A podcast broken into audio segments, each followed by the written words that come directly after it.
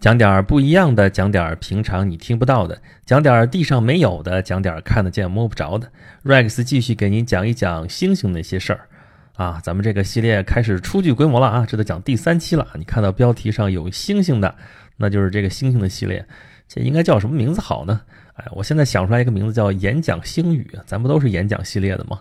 啊，星语嘛，星星那个语嘛，语言的语说的话，或者说星星那些故事。哎呀，当然这个题目有点矫情啊，咱们再说吧。反正就是讲星星的那些故事。咱们上一期已经开始讲这个星座的故事了啊，上一期讲的是英仙座啊，呃，这个还不是大家熟知的黄道十二星座啊，这算是热了热身啊。今天开始讲黄道十二星座啊，这个大家开始熟悉了啊，这个都知道自己什么星座的是吧？呃，至少我觉得听咱们这演讲录的估计都知道，呃，但是呢，这个里边有一个事情，咱们先说清楚。怎么说呢？就是黄道十二星座，嗯，和黄道十二宫，这是一回事儿吗？哦，这还真不是一回事儿。黄道十二星座，一说星座，这是天文学上的概念；一说黄道十二宫，这是占星学上的概念。他们两个挺像啊。你说黄道十二星座啊，白羊座，咱们今天说白羊座吗？白羊座。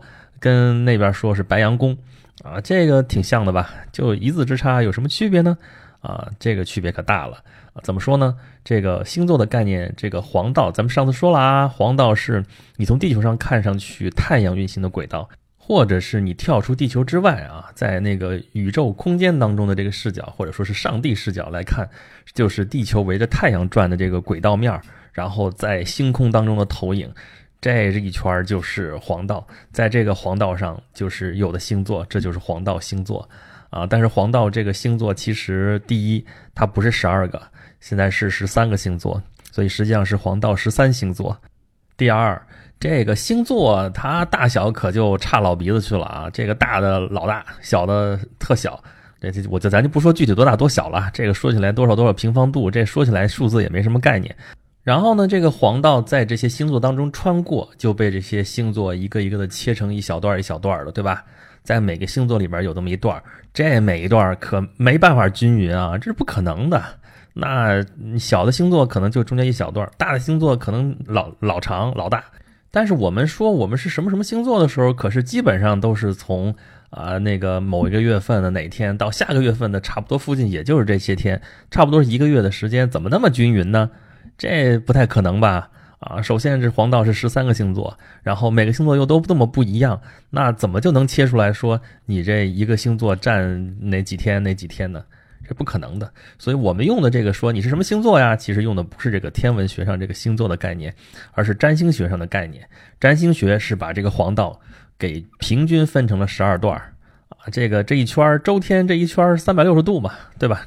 然后那个太阳在这儿运行一圈啊，看上去是啊，我们看上去太阳转这一圈，转这一圈啊，它实际上花的时间就是一年，这就是一个太阳年啊。这一年是多少？三百六十五天多，多出来大概四分之一天啊。当然再往下算的话，还有那个有零有整的，咱就不具体说它了啊。就把这三百六十五天多，然后分到这十二份里边，那这就是平均分啊，这是等分的。这每一段这叫一个宫啊，所有这一圈叫黄道十二宫，然后这黄道十二宫就用在这一段里边它附近的一个星座来命名，这就是黄道十二宫。所以我们用的其实是黄道十二宫的概念啊，所以我们平常说你是什么星座呀，其实是你是什么宫。就比如说吧，啊，Rex，我啊，这是。狮子座的啊，咱一直说了啊，狮子座的这个不知道的去听三十九期去啊。我为什么叫轩辕十四 Rex 啊？是什么意思呢？就是说太阳在这段时间内在狮子宫，不是在狮子座啊。就是狮子座其实比较大啊，它占的就是太阳在这个狮子座里边啊，在从那儿进来到那儿出去，可不止一个月的时间。而且而且啊，因为有岁差啊，别问我，先别问我岁差是什么，你就当。啊，因为我们老觉得这个地球啊、太阳啊，整个这个体系运行的是多么多么规律，像个机器一样，其实不可能啊，它不是一个很准确的一个机器，因为有岁差，所以这个我们现在看到的星空，跟几千年前那个星空长的样子很像啊，但是有差别，而且就是你什么时间看到什么星星，这个是有误差的。啊，这个经过了几千年的累积，这个误差越来越大，越来越大，它已经发生了偏移。也就是说，在几千年前的某一时刻，我们现在说的这些什么什么宫、什么什么宫，跟天上那些星座是对应的。就是说，这个宫里边，它在附近的那个星座就是那星座啊。但是现在因为有岁差，几千年过去了，它偏移了。也就是说啊，我们如果还按照历史上传承下来的那几天那几天说啊，太阳在什么什么宫，其实已经发生偏移了，已经不在那个星座的附近了啊。这个偏了多少呢？啊，我们知道黄道十二宫，或者说我们混着来说啊，黄道十二星座，第一个是什么？是白羊座。为什么它是头一个？因为春分点在白羊座。但是现在几千年过去了，现在春分点已经不在白羊座了，在双鱼座。那我们是不是要跟着调啊？我们是不是要把那个黄道十二宫再跟那个黄道十二星座再对起来啊？当然，当然不是说那个范围对起来，而是那个位置差不多对起来呢？是不是要跟着调呢？啊，而且是不是再给挤一个黄道十三宫出来，把那个多出来那个叫蛇夫座，把它也再挤进去呢？啊，没这个必要，这两件事儿。天文学就天文学，对吧？这个占星学就占星学，在古代这是不分的，没有天文学家。这大家看天文是为了什么？就是中国古代讲天人合一，呃，欧洲或者西方也是一样的。他们认为这个天象会怎么怎么样，跟人是发生什么啊关联，有什么关系的？呃，那么那个时代是不分的。后来你再看日月运行的这些规律，什么什么东西的，从这儿发展出来的占星学，那就是一种文化现象了。那这个文化你可以一直传承的，你调它干嘛呢？所以咱说清楚了啊。黄道十二星座和黄道十二宫不是一回事儿啊，在古代两千两三千年前，可能是它有一个对应关系，也不是完全一回事儿，但它好歹还有个对应关系。现在这个对应关系也发生偏移了，就是这么一个概念。所以我们平常说你是什么星座的，其实是说你是什么宫的啊？就是我是狮子座的，就是我是狮子宫的，就是说在我出生的这个月份里边啊，太阳在狮子宫啊，所以这是太阳星座，对吧？那么月亮星座是啥呢？就是你出生的这个时候，月亮所在的这个宫，啊，对吧？然后你在上升星，咱不说了，接着不说了啊，这太复杂了，这也也也也没什么特别的意义了。咱说过了，咱们只讲文化，只讲故事。你要真问我说什么星座、什么性格特点啊，什么这玩意儿，啊，这玩意儿我不擅长啊，你不要问我。好，那么咱们这期就说一说这个黄道十二星座里边头一个啊，叫白羊座。这个白羊座在中文里边也叫母羊座，啊，母羊是什么玩意儿呢？母羊就是公羊。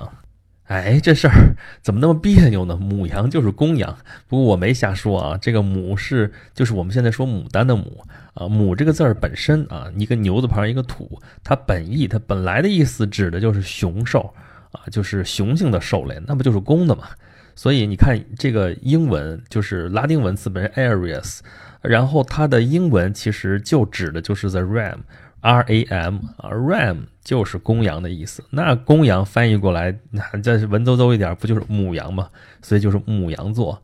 白羊座其实它是母羊座，它的本意按照意思翻译过来，它是指的是个公羊啊。这个就有意思了啊。哎，这个地方咱多说一句，这个母啊，那这是雄兽，那雌兽是什么呢？叫聘，也是牛字旁。然后右边是个匕首的匕，啊，有一个成语叫做牝母离黄，啊，不常见吧？这成语不常用啊，什么意思呢？牝就是雌兽，母就是雄兽，啊，那么离呢？一个马字旁，一个骊，就是骊山的骊嘛。咱们去年讲那个沿沿途的时候啊，从长安到长安中间经过骊山，还去过华清池，还讲过这里面的故事啊。这骊山有好多故事啊，烽火戏诸侯什么，哎，就那个骊。啊，黄呢？黄颜色，这好说。牝母离黄啥意思呢？啊，这都是一些那个形容词啊，都是一些属性啊。这里边有个故事，是什么故事呢？就是九方高相马的故事。我们知道古代相马，什么叫相马？就是能够找得出来千里马呗。呃，那个找千里马这事儿，就是相马这事儿最著名的是谁呢？那就是伯乐嘛。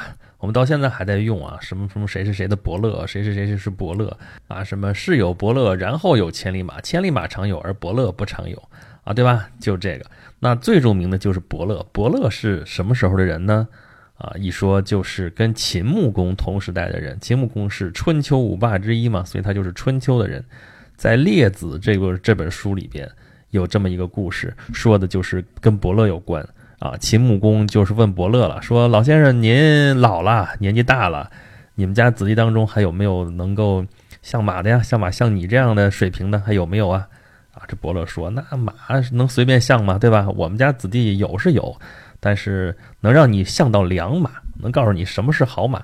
但是你说千里马这事儿，这帮小子们搞不定。但是呢，我给你推荐一人，谁呢？啊，是一个平常跟我一块儿打柴啊、挑担啊的这么一个人，叫九方高。他这个相马这个本事可不在我之下，请你去见一见他。那秦穆公说：“你见一见吧。”然后那你就去吧，去看看找一找哪有千里马。然后这个九方高就去了，去找了三个月，回来了，说：“我找着千里马了，在沙丘。”秦穆公说什么马呀？啊，是一个黄色的牝马。什么意思呢？就是黄色的母马啊，雌性的啊，这个雌性的母马那么别扭，就是因为那个母和母它它它同音嘛，好吧。然后秦穆公就派人去取吧，这个马回头接回来了，一看母儿离啊，啥意思呢？是一个黑色的公马。这秦穆公就不高兴了，然后把伯乐叫过来说：“你看你给我推荐的什么人啊？啊，连什么颜色是公是母都分不清，你还说他像马呢？啊？”伯乐什么反应呢？哎呀，长叹一声说：“哎呀，都到这种程度了吧？这可比我强太多了。像九方高这样去相马呀，他看的是什么东西呢？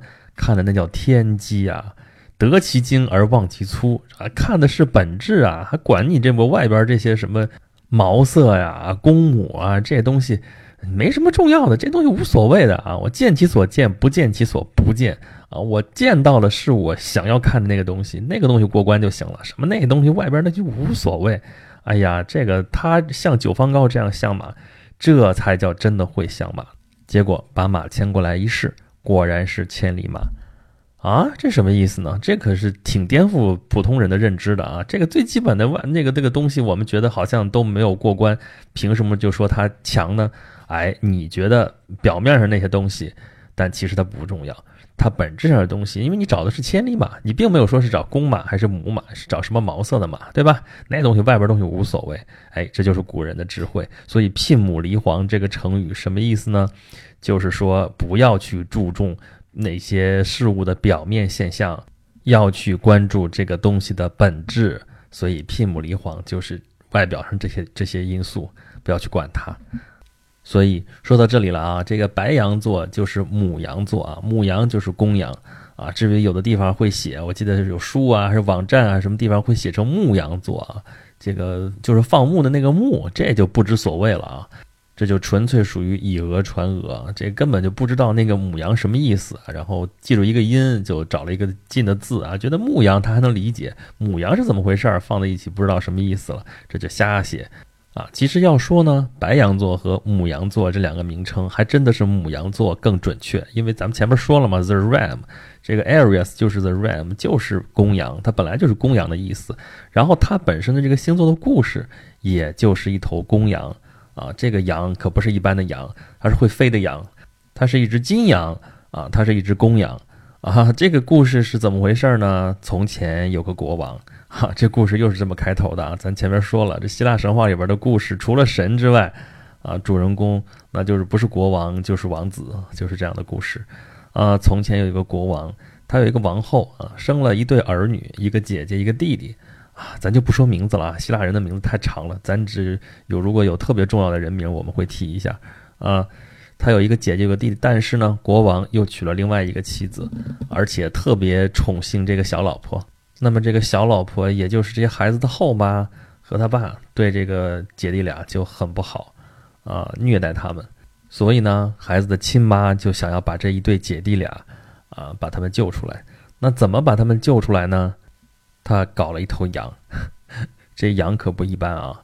这羊浑身的毛是黄金的啊，纯金的啊，然后这羊是有翅膀的，会飞的，啊，这羊的来历可就更不一般了啊！这是神赐予的。什么神呢？赫尔墨斯，也就是爱马仕。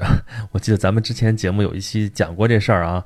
那个那字母按英文来读的话，赫尔墨斯，呃，这个没有问题。但如果用法语来读的话，就是爱马仕 （Hermes）。啊，这都是熟人啊，就是赫尔墨斯赐予的这个金羊，这只金羊会飞，然后就想办法让这姐弟俩坐上了这个公羊，逃出了这个王国啊，这个在天上飞，结果飞的过程当中飞到了大海之上啊，在这个大海的时候，这个姐姐上面头晕啊，在那个羊背上坐不住了，然后就坠海而死。啊，它掉下来那个地方就在现在的土耳其海峡。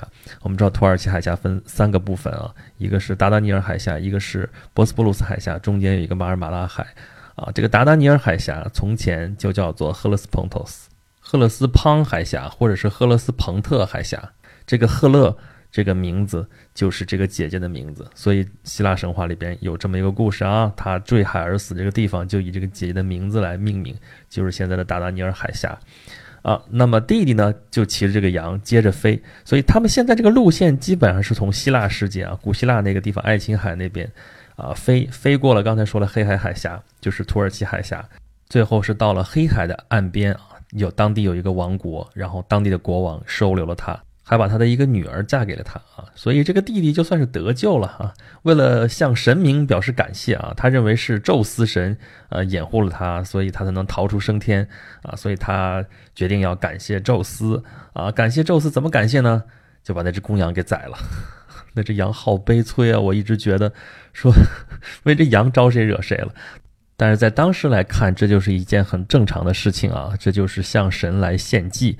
啊，献祭的过程嘛，就是一般来说啊，就是把这个牲畜给杀掉，杀掉之后焚化啊。那这个牲畜就是牺牲品啊。这个词的本意，牺牲，牺牲就是干这个事的啊。sacrifice 也是这一个意思啊，其实就是祭品啊。中国人差不多也是这么干的嘛。这个所谓三牲啊，所谓太牢、少牢啊，都是一些祭品。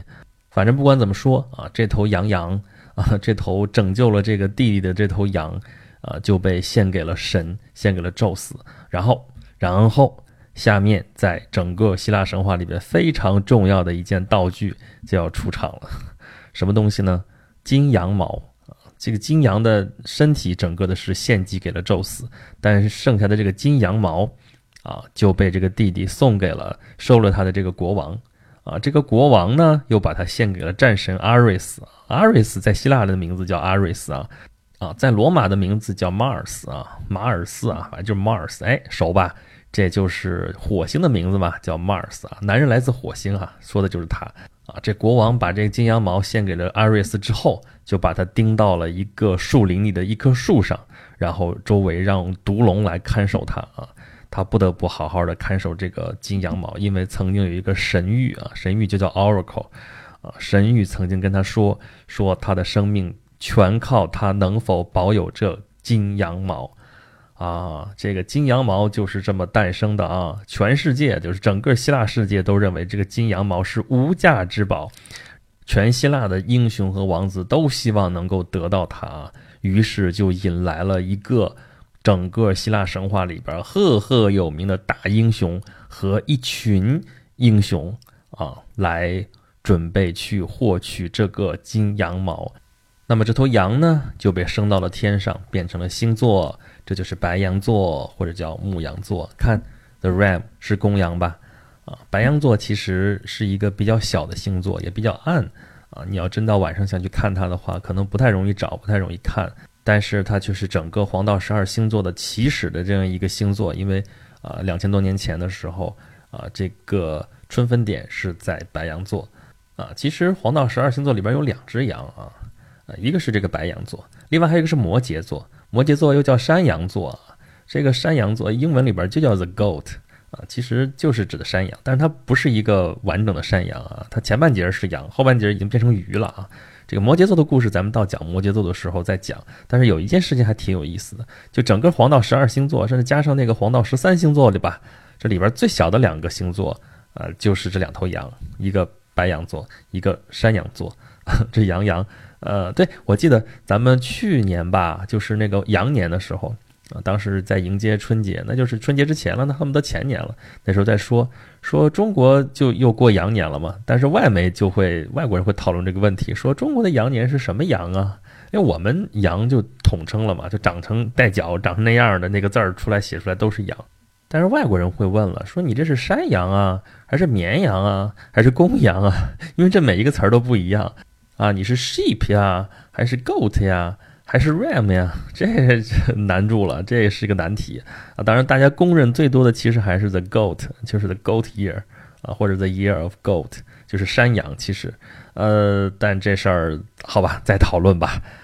好吧，今天是简单的讲了一下白羊座的故事。这个白羊座这头羊本身的故事其实没有那么复杂，但是后面有关于金羊毛的故事，可是一段挺长挺长的故事，也是非常著名的一段英雄的故事啊。那么咱们下一期的演讲星语就讲一讲这个英雄来取金羊毛的故事。好吧，咱们这期节目就是这样。如果大家有什么意见或者建议，或者就是想跟 Rex 来聊聊天儿，欢迎关注我的微信公众号“轩辕十四工作室”啊，在这里边可以畅所欲言啊，反正别人看不见。呵 呵好了，咱们今天就这样了，下一期再见喽。